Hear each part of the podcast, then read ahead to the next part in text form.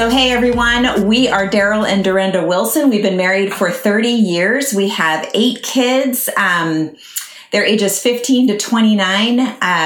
Just to give you a little bit of background on our marriage, he likes me to preface this because it's kind of funny and humorous that I married a 28-year-old OCD control freak bachelor. That is the truth. That is actually what happened. So he wanted 2 children. I actually was a 21-year-old nanny who secretly wanted 10, but I did not tell him that. I tell everyone that we compromised at 8. So we have 8 children. Their ages are 15 to 29.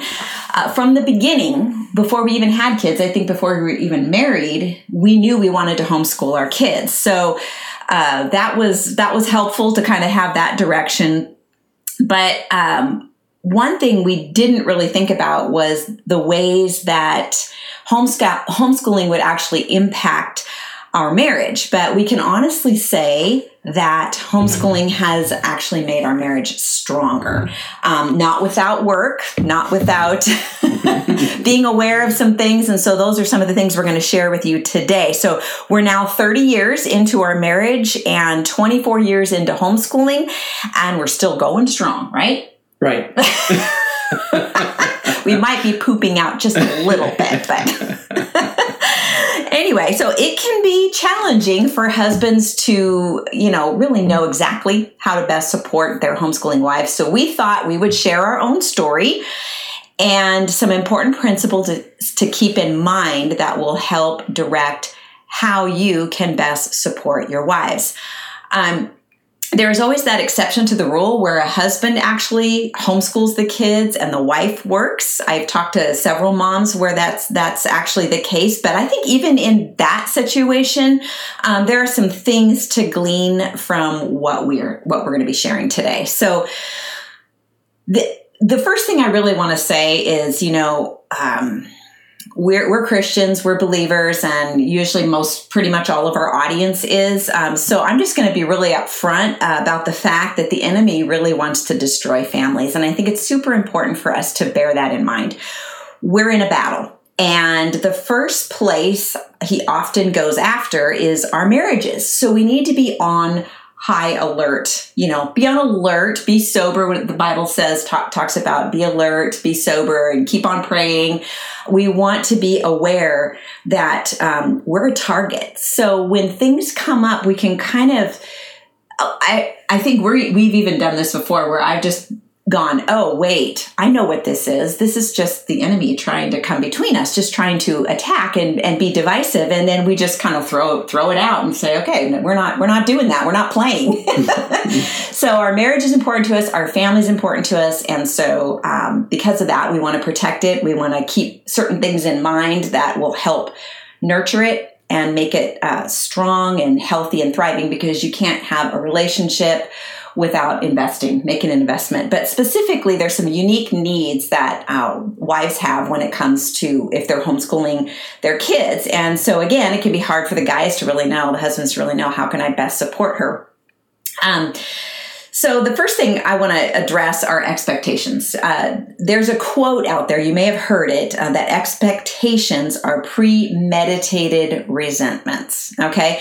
Now, I know you kind of feel like that's a little bit of a strong statement. It's kind of extreme. Yeah, a little dramatic, But the idea behind it, I actually found sort of some information on it in an article in Psychology Today. It explained a little better why this can be true. Because first of all, merely expecting something to happen will not make it happen.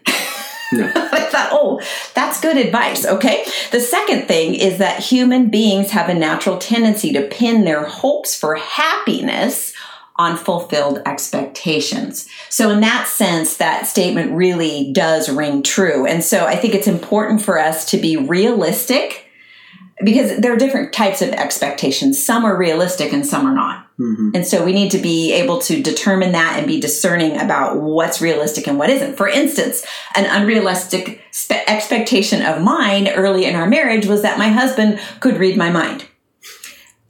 He can't. And I'm not clairvoyant. I've I admit it. Yeah, so it's one of his few flaws is that he's not clairvoyant.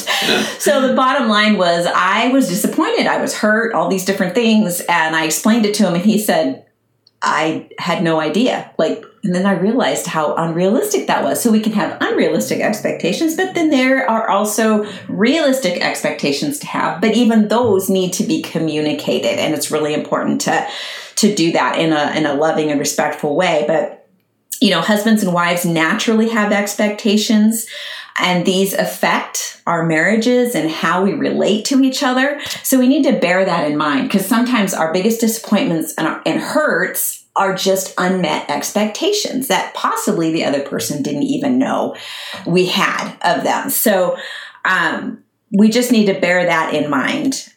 Okay, so... And communicate them. Because, for instance, I have gone... We've done things where we've listened to a marriage talk or a sermon on marriage, and I don't even realize that all of a sudden my expectations have amped up either for him or even for myself. And I haven't bothered to communicate with him. So now when we listen to something like that, we often try to have a conversation about it to make sure that we're not... having unrealistic expectations of the other person, kind of what we got out of it. Because sometimes what he hears in a message is totally different than what I hear. And so it's important, again, to keep that communication up. So that healthy and frequent communication. So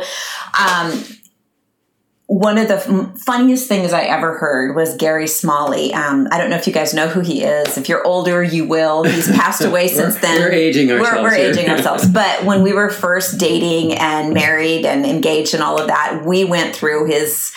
I think it's called Hidden Keys to Loving Relationships. I don't think he even had a name back then. But we went through it... and then before we got married, and then also after with other couples, and it was really, really helpful. But Gary is really funny. And so one of the things that he said was, women, one thing that you do all the time is you say, to your husband, you get frustrated and you say, get with the program. And he goes, we don't know what the program is. You have to tell us. So that's my advice on communication is make sure your husband knows what the program is, because a lot of times they're just clueless. It's not because they're stupid. They just don't think like we do. And often they don't realize, like I said, the expectations we can sometimes have. If you have a plan, share it. If you have expectations, share them. And sometimes in verbalizing them to your husband, it makes you realize that you actually do have those expectations. Right. And also, I've had things come out of my mouth that I realized this is not realistic. Did I say that? I was thinking it made sense in my head, but when it came out, it wasn't the same. So anyway, just wanted to share that with you because I thought that was pretty funny. All right. So, Daryl, I'm going to put you on the hot seat here. So do you think it's as important what a husband does as much as it is the way a husband makes his wife feel? I think it's how he makes her feel first. Right. This doesn't negate responsibility for actually doing some things, but start with the feelings and how she feels. Yes. And because...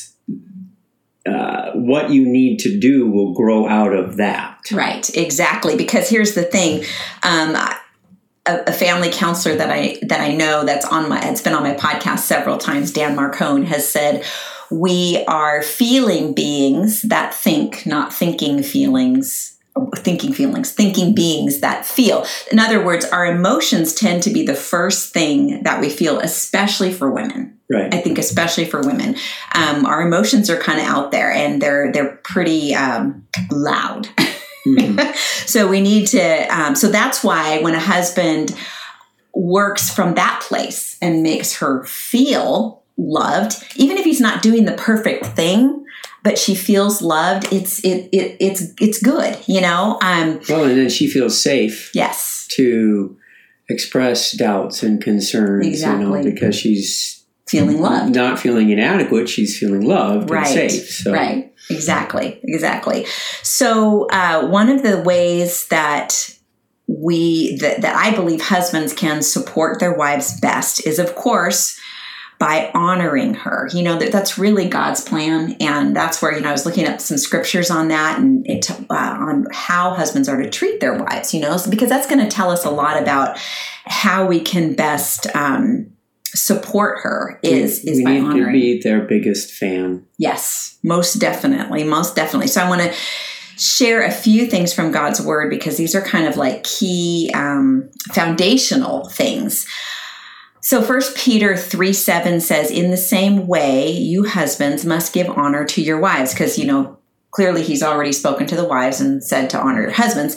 But now he's saying, husbands, you must give honor to your wives. Treat your wife with understanding as you live together. In other translations, it says living with her in an understanding manner. She may be weaker than you are, but she is your equal partner in God's gift of new life. Treat her as you should, so your prayers will not be hindered. Now, let me just address she may be weaker.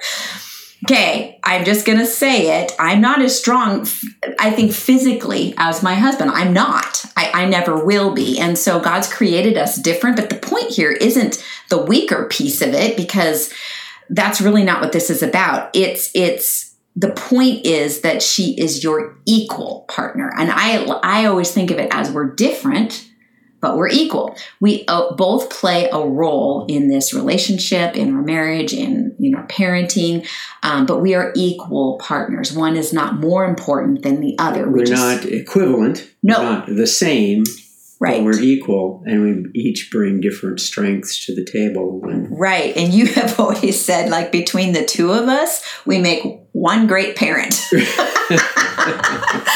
So bear that in mind. We each bring strengths to the table. And, even though our husbands are very different than us, or our wives are very different than us, we bring, between the two of us, we bring just this fullness to the table. If we remember that and we bear that in mind, instead of focusing on each other's weaknesses and failings and unmet expectations, we're saying, hey, okay, so maybe he doesn't do this, that, or the other thing, but he does all these other things. And I'm so grateful for that.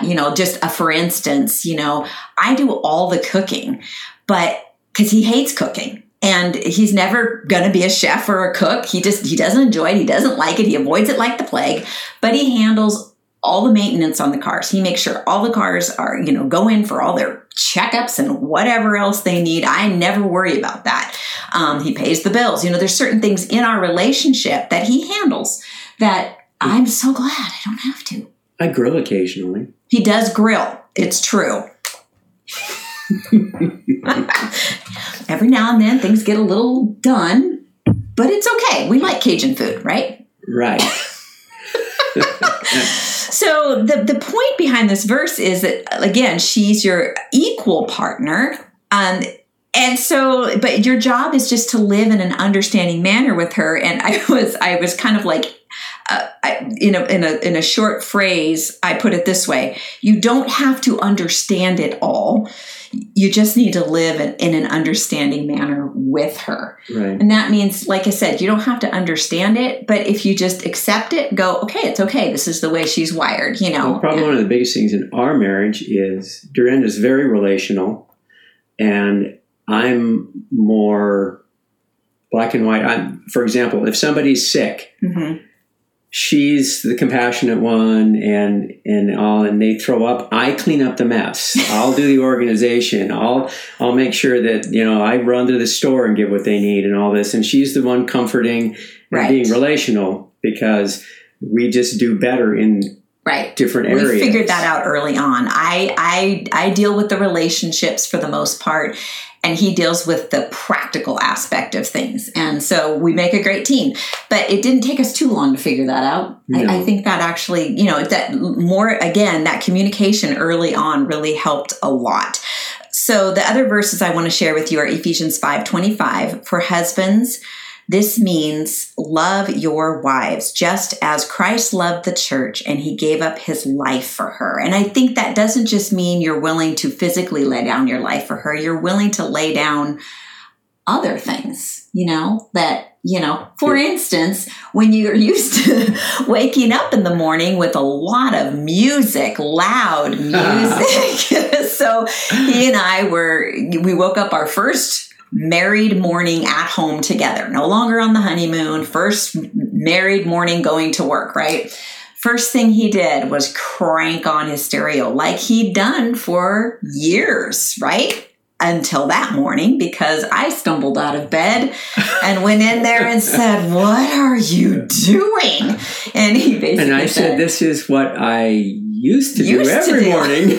So in that sense, he laid his life down for me and said, "We're not doing this anymore," and hasn't happened again in 30 years.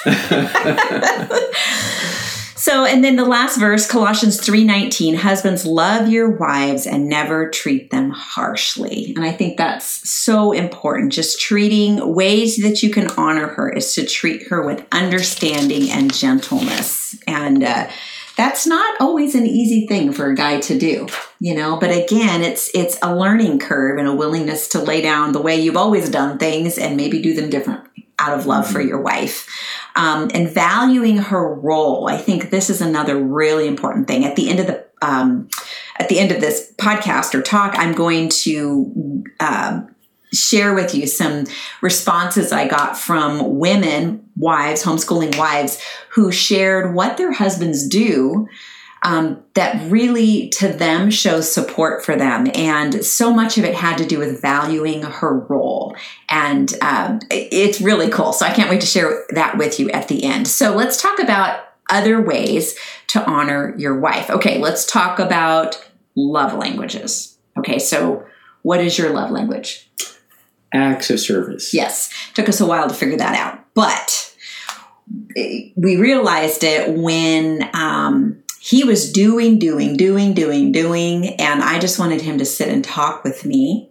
And my love languages mainly are quality time and physical touch.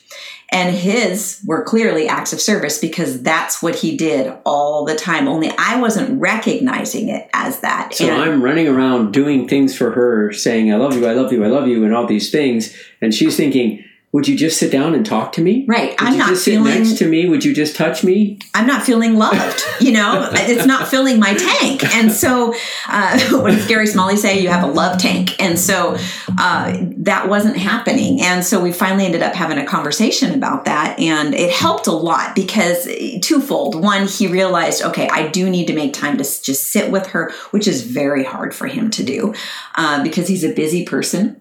And he likes doing projects. And so that was a sacrifice. Again, laying down his life for me. What I really loved is when it was allergy season and he would take Benadryl and we would go out for coffee. It was perfect. He sat across the table from me and he just stared at me. I was like, look at that. Eye contact, everything. This is so great, you know. It didn't matter that he was in a funk and a fog, you know. It was like, this felt like quality time to me. So, anyway, that was something funny that happened early on. But the other reason that it was helpful is that I began to recognize that every time he did something, he was saying, "Dorinda, I love you. Dorinda, I love you. Dorinda, I love you," over and over and over again. And I started to recognize that and acknowledge that. And that was meaningful for both of us. So we found a kind of a meet in the middle type of thing. And that has worked really, really well. So knowing each other's love language, I know some of you have heard of this, maybe some of you haven't. I think there's 5 different love languages. You can find out what your kids' are. You can find out what yours is, what your husband's is. What his love language is. And I'm including links actually to the quiz in the notes there. And then also, this was really funny because as I was looking this up today to share these things with you, they've added, get this, an app. It's called the Love Nudge. Mm-hmm. I was cracking up. You know, when we got married, there's no internet, no apps, none of this stuff. And now they have all these helps. And I always feel a little on the fence about it. Like, I just feel old. I feel like, you know, just you really have to have a prompt from an app. Does it really come from his heart when he does that? So, you know, you do whatever works for you. Maybe you're used to apps and you know, using an app will help ignite that heart thing for your wife or husband. But you can go check it out. It's a free app, and it just basically kind of works around your love languages and reminds you of things to do for your spouse that help them feel loved. So, I mean, I guess it's kind of cool. So anyway, for whatever it's worth, that link will be in there too. So, you know, I think the important thing to remember also is that every couple is different. This is so huge, you guys. Comparisons, not a good thing. Not a good thing. It doesn't mean we can't learn from other people's relationships and other marriages. In fact, when you see a good marriage, I think it's a great thing to talk with them and to find out what makes their marriage great. When you see things in their relationship that are unusual, that you don't see a lot of times in a relationship, or in a healthy marriage, you ask questions, pursue, let them mentor you a little bit. I think that's really, really good. But always remember, like I said, every couple, every family is different. So I'm going to share some ways that I felt like Daryl has honored me, but I would like him to share probably like two of the things that he has found to be the most helpful in our specific relationship. Go ahead, tell them what your greatest discoveries were. Asking what she needs. Mm-hmm. Somehow, I don't know, guys seem to, I'll do that. Okay. Anyway, guys seem to just assume they know what their wives need. Mm-hmm. And at least I do, and I think it's true of a lot of guys. And I'll be running around doing things I think she needs and finding out that's not what she needs.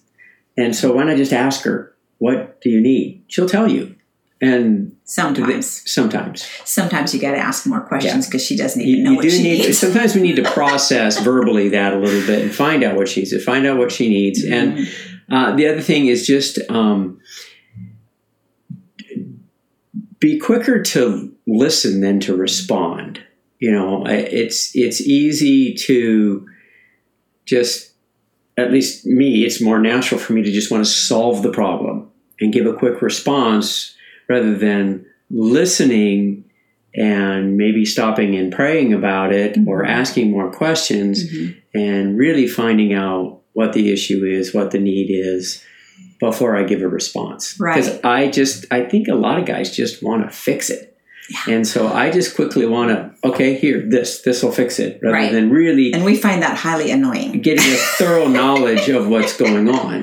But it comes from a heart of love. I think that's one thing you have to remember is when they're trying to solve the problem, they don't want to see you in pain. They don't want to see you hurting. And so they immediately, it's that conquering nature in them.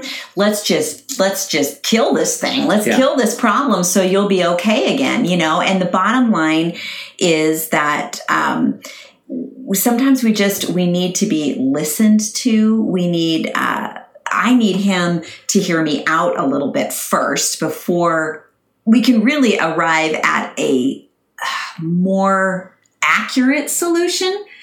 But I have now, over the years, learned to say to him, I'm coming to you with a problem, but I need to process it. Or I'm coming to you with a problem, but I don't need to process it. I just need you to help me solve it.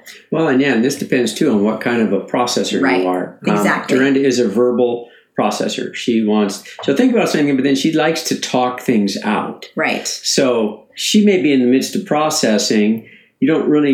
She's not done processing, so don't give her an answer before she's completed that. And sometimes she just arrives at her own conclusion. Right. I am not a verbal processor. It's a disaster to try to drag it out of me. I have to go figure it out on my own, and then I can talk about it. Right. And I think that's an area I've grown in. I've learned more to process on my own and then go to him. That's why more often now I go to him and say, I got a problem. Here's what it is. Here's why I feel like it's a problem, and help me solve it, you know? So I'm getting a lot better at that. But I think the main thing is when she's processing, I feel like the best thing he does for me is to say, what do you need? Or what do you feel like the problem really is? Or, just those kinds of questions help her get down to what is really bugging her. And so questions are great. So if you can kind of just have a list of sort of general questions, that maybe just three, it's amazing how quickly you can get down to the bottom of something by asking questions. But the thing that I love about him is that he's really good at taking a lot of information in and then narrowing it down. Like, I will have totally unloaded on him this thing that feels like the biggest mess on the planet, and he'll take it down and narrow it down to 3 points. And I'm like, how'd you do that? That was great. So that's his gifting, and that's one of the ways that he helps me. So the ways that I feel like he's honored me, just in our own personal story, is, again, he finds out what's important to me. And the interesting thing is that it's looked different in different seasons. Mm-hmm. So one of the things that we've talked about is I am a student of him. Like, I can watch him walk, and his face doesn't even have to be towards me, and I will know what mood he's in. I'll know if something's bothering him. Guys, it can be extremely annoying. Guys aren't they're not that observant usually, but I would just encourage you to be a bit of a student of your wife. And I thought about, what could I liken this to for a guy? Okay, you probably have someone you look up to, like a sports figure. And I'll bet you know all kinds of statistics about that sports figure, and you know all these details. Try to learn those as many of those, not those same details, but as many details about your wife as you know about this sports figure. So if you're pursuing her like that, that is honoring to her. So just knowing her really well, and when I read some of the things that the moms have shared with me later on, you'll see that a lot of these husbands have figured that out. You can tell by how they're responding to their wives, and they've figured out how to read her, how to know when something's going on. But it starts out by lots of healthy communication, then eventually they sort of get a rhythm of being able to tell when something's up and when you need him to bring dinner home, and things like that. So in the early years, though, what we're dealing with, wives, homeschooling moms, we're dealing with a lot of physical exhaustion in the early years. So that's really, I felt like the doing that happened in those years was really, really important. I really grew to appreciate the fact that he showed his love through doing, because there's a lot of stuff that needed to get done. And so, so I really learned to appreciate that. So that physical help was really valuable in those early years, but the later years are more mentally and emotionally exhausting when you start to get into the teen years. And so that's where weekly dates were absolutely essential. We called them State of the Union. Every week we would get together for coffee for at least an hour, sometimes two, and we would run through all of the kids, and we would talk about what was going on with each of them and any concerns I had. So I could jot those down throughout the week and know that when our date time rolled around, that I could run all these things by him, and we would figure it out together. And I felt very supported by that. So that mental and emotional support is really, really important. Knowing what makes her feel beautiful, what makes her feel special. Again, staying on the same page, knowing she always has your support, helping her prioritize, again, mostly by listening and encouraging and asking questions. A few other things that Daryl did to help me feel honored were just constantly, when it came to homeschooling specifically, I felt like I had his 100% confidence, that he trusted me. Even if he doubted me, he never conveyed that to me. I think he just prayed for me. And that made all the difference in the world. When we first started homeschooling and I told him, hey, I think I really want to take an unhurried approach with our kids, and this is kind of what I'm thinking, and I read a few things to him, and he wasn't so sure about it. He was kind of like the OCD okay. in me was coming out, and I'm thinking, but you know, what if they don't get something? Yeah. Or what if you know? And I don't ever remember him actually saying that. I think he felt it more than he said it, which is key right there. And prayed and just watched, and you know, as time went on, I would say he is probably my biggest fan and the biggest fan of unhurried homeschooling now. So, you know, it's trusting your wife, trusting her gut instincts, and telling her that you trust him, even if you're speaking somewhat by faith. Because sometimes we're not entirely sure, but if you keep telling her that, I'm telling you, she will rise to the occasion. So whatever doubts you have, pray about those. Yeah, and bring those doubts to the Lord first. Yes. And there may be a time when you need to talk about it, but be gentle, be encouraging through the whole thing. What do they say? Sandwich it. You know, you got praise, a little bit of, you know, questioning, or I don't want to call it criticism, but, and then praise again, you know. So, all right. So reassurance that I'm doing a good job, that he has confidence in me and trusts me. Again, periodically asks me what I need and what he can be praying for. So that's another really great thing is, you know, sometimes I don't realize how much I appreciate prayer support. And so when he would ask me what I need him to pray for, that meant a lot to me. And then again, the regular dates. That can look so many different ways. You know, the point isn't the ideal date scenario. It's quality time to talk, to just be together, have fun together, you know, whatever that looks like. You know, having a mindset that your marriage is a priority will help you kind of seize the opportunities as they come along. So, and then the last thing that was really important to me was to feel like we were a team. I needed to know that I wasn't in this alone. His support meant a lot, and his encouragement meant a lot. It also meant a lot when he would work with me on doing things together as a family, because that was really important to me, that family togetherness and that family cohesiveness. When he would work to make something happen, like he would take the kids out, especially the boys, and they would chop wood together, and then we would have like a like a bonfire and a cookout thing. And so just those little things really made a difference. And they are honestly some of our kids' sweetest memories. So the other thing is, honestly, he was really good at talking me down from my emotional ledge, which, you know, happened somewhat frequently over the years. He was great. So he would just help me. He would start by reassuring me, and then we can, then he would just sort of like, mainly just listen, but just, you know, remind me why I'm doing what I'm doing, kind of go back to the big picture. Now, why are we doing what we're doing, you know? And so if I got stressed out about curriculum or stressed out about a kid and how they were doing, he would say, now, why are we doing what we're doing? Let's remember the big picture. Let's keep the big picture in mind. And then he would help sort of use that filter to, first of all, keep me from worrying incessantly, which was not helpful. He recognized that was not helpful. So that was the main thing. It's just that, you know, that emotional support to get me out of that place of fear and then help me work from a place of strength. Yeah. Just redefine your goals. Make sure you're both running towards the same goalpost. Right. You know, exactly. That's where we're going. Yeah. And sometimes I was running the wrong direction, and he'd be like, hey, you got to come back over here. This is where we're going. Remember the goal. He would also a lot of times come up with like, if I couldn't think, like appropriate consequences for the kids if we were dealing with issues, character issues or whatever. So he's basically my biggest fan, best backup, made me laugh.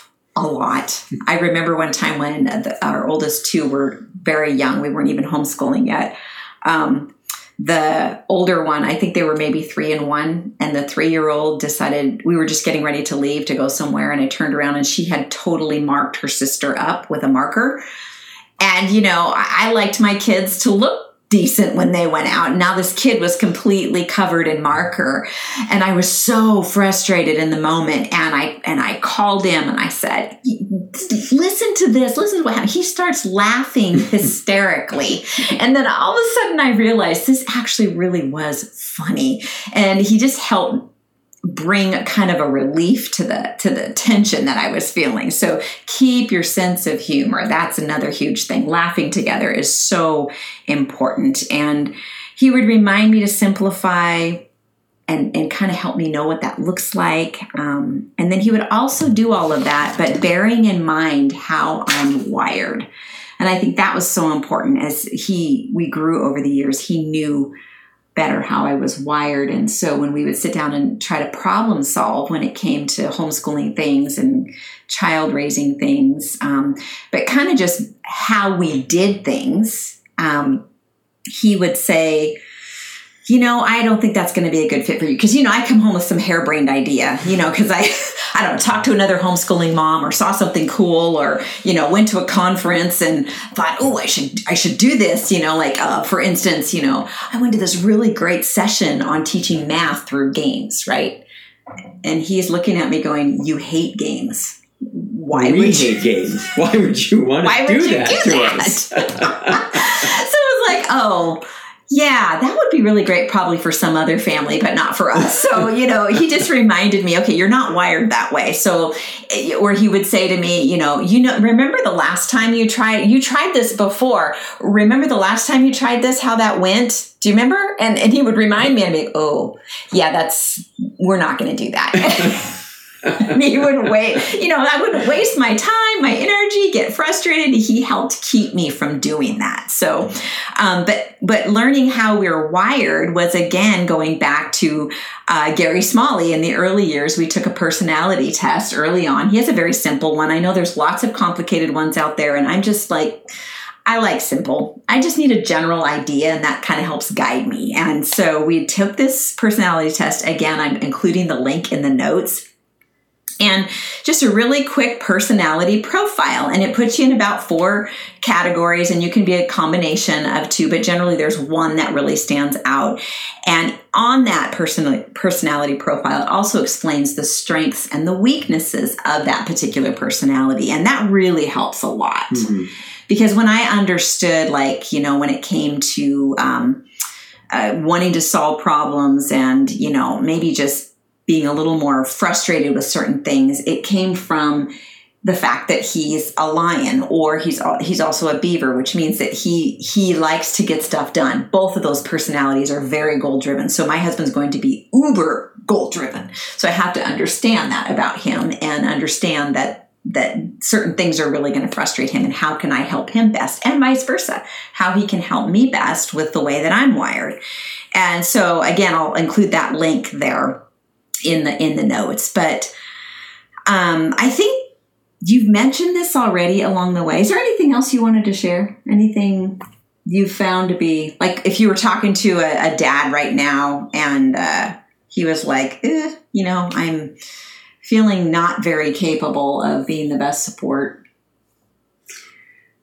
Well, number one, just always go back to prayer. Mm-hmm. You know, just lay it at the feet of the cross. Just ask the Lord, you know, if there's areas that are frustrating you, or you're lacking understanding, or you just need clarity, just pray first. Mm-hmm. And, you know, also just don't take it all too seriously. Like you said, don't lose your sense of humor. Stop right. And laugh at things along the way. And usually, especially in homeschooling, you can make corrections. Yeah, absolutely. You know, you're not gonna wreck your child with one bad day. Right. You know? Exactly. And so realize there just are frustrating days. So yes. No one just back off and just go, we'll take another run at this tomorrow. Right. You know, but right. Just so give yourself a little space, start everything with prayer.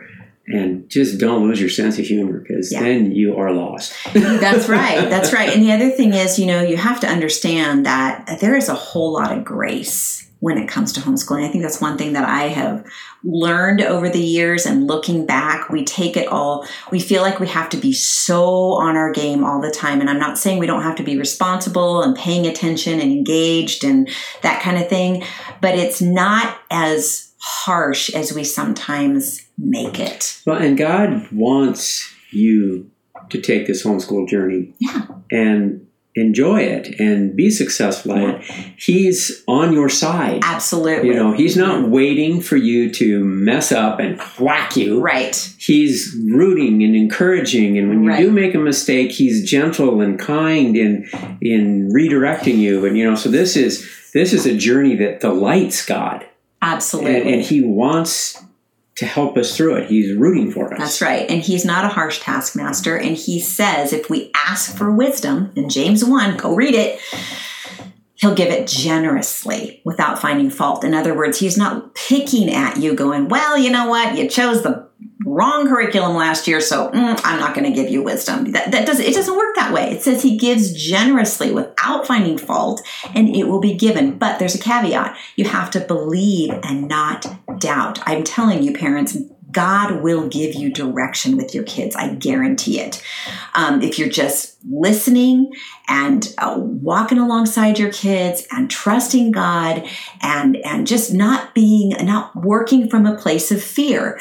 Because if fear is driving us, it's very difficult for God to be leading us. And so we want to be led, not driven. And you can even feel the difference in those two words. Driven has a sense of urgency, constantly, anxiety, stress, pressure. Being led, it has a gentleness to it. And it's about God saying, look, I have a good plan for you. You know, I have a good plan for your family. He loves our kids more than we do. That's hard to believe sometimes, but he does. So don't you think that if we ask him for wisdom, he's going to show us what to do and how to walk this homeschooling journey out, both in our marriages and with our kids. And the result is so amazing. It's a cohesive family with that grows healthy adults who are thriving and productive and are a blessing to the church. They're a blessing to the world. And that's what we want. That's ultimately what our goal is. So one of the best ways you can honor your wife is to pray for her. Like he said, take concerns to God first. Pray in faith. Pray for protection. Pray for clarity. Pray for focus, but pray against this, because these are the two biggest battles for homeschooling moms: comparisons and distractions. They can hijack a homeschooling day. They can hijack our emotions. They can hijack all kinds of things. So we need to be careful. Pray for your wife that she doesn't make comparisons. She doesn't fall prey to that. And she isn't distracted, but she's focused on what God has called you all to do as a family. So I want to share just a few things, a few of the ways that some moms on my Facebook page shared about their husbands and how they've best shown their support. So I don't want this to become a list of expectations. I just want to show you actually how kind of simple it really is. I mean, simple and not simple. I mean, this will be self-explanatory. I'll just read it to you. It says, he's an amazing sounding board. So much of this resonates with what we shared today. He's an amazing sounding board. He is very supportive and my defender. He trusts the direction I'm going and helps my sanity by making me laugh. He would teach the kids carpentry and electricity and plumbing and home renovations and yard work and comedy. I love that. He's being the homeschool dad. Now, here's another one. I work full time, so he is taking on most of the responsibility when he's not at work. That's amazing. He believes in why we are doing this as much as I do. He's encouraging and believes in what we're doing. He entertains the toddlers while I work with the big kiddo and care for the baby. He does household stuff whenever I need him to. Sweeping, dishes, dinner. This really frees me up a lot on stressful days. He corrects schoolwork if he has time. I love it when he goes over the corrections with them. He listens to my day. He knows he can't fix everything, but he does a good job stepping in when needed. Listens to the kids reading aloud, both are beginners, so it's tedious and it takes patience. On the days I feel like I'm failing or call him ready to throw in the towel, he reminds me I'm doing a great job and he encourages me. He reminds me the kids are doing fine and will not be behind, and then he brings home dinner. He listens to everything. Whatever happens that day, frustrations and curriculum choices, he always speaks positively of me and the job the kids and I are doing and how valuable homeschooling is. He listens to, listening to my concerns. You hear a common thread here? Listens. Listening ear to my concerns, reinforcing things I've said to the kids, narration at the dinner table. So we tell Dad what we learned, extra encouragement to the kids. He doesn't question me. I'm assuming he has complete confidence. More than I do, actually, she said. Doesn't criticize or second guess everything. 100% trust me with their education. Make sure that I remember to take time for myself. He's the principal, so if the kids are goofing off, instead of doing what they're told, they have to answer to him. So that backup, that support. He does the laundry, helps with school in the evenings when I'm at work. He's the best. Trust my decision-making skills. He folds laundry and does dishes. He trusts my decision-making. He encourages me when I'm feeling defeated. Can you just hear it all? It's just there's a teamwork feeling there, and just the encouragement and the listening, just stepping in when needed. So again, that's not a list of expectations. It's essentially that. The truth is that none of these dads does all of these things, and none of them do them all the time or do them perfectly. The biggest gift that they give their wives is moral support, encouragement, trusting their decisions, give them time alone, and some help at home or with grocery shopping or whatever in the home. So we just want to encourage you to use these things that we've discussed, again, not as expectations, but as a conversation starter to help strengthen your marriage. I love Ecclesiastes 4:9-10 that says, 2 are better than 1 because they have a good return for their labor. If either falls down, the other can pick him or her up. So one can help the other up. So you're definitely stronger together. And I think that's the point of all of it. God has a good plan when he planned the family and when he planned marriage and when he planned homeschooling, because I think he planned homeschooling. We're going to go ahead and pray with you all before we end here. Lord, we just thank you so much for this time together. We thank you for each and every family listening, both live and to the recorded version. God, we thank you that it was no mistake that they were here today. No mistake that they were here to hopefully hear some encouragement and some ways to strengthen their relationship, Lord, and specifically for ways that husbands can support their wives. I ask that great conversations would come from this, and that marriages would be built up, that families would become stronger through your Spirit and through the things that have been talked about here today. Lord, we love you. We thank you for your goodness to us. I pray a blessing over every single family represented here. In Jesus' name, amen.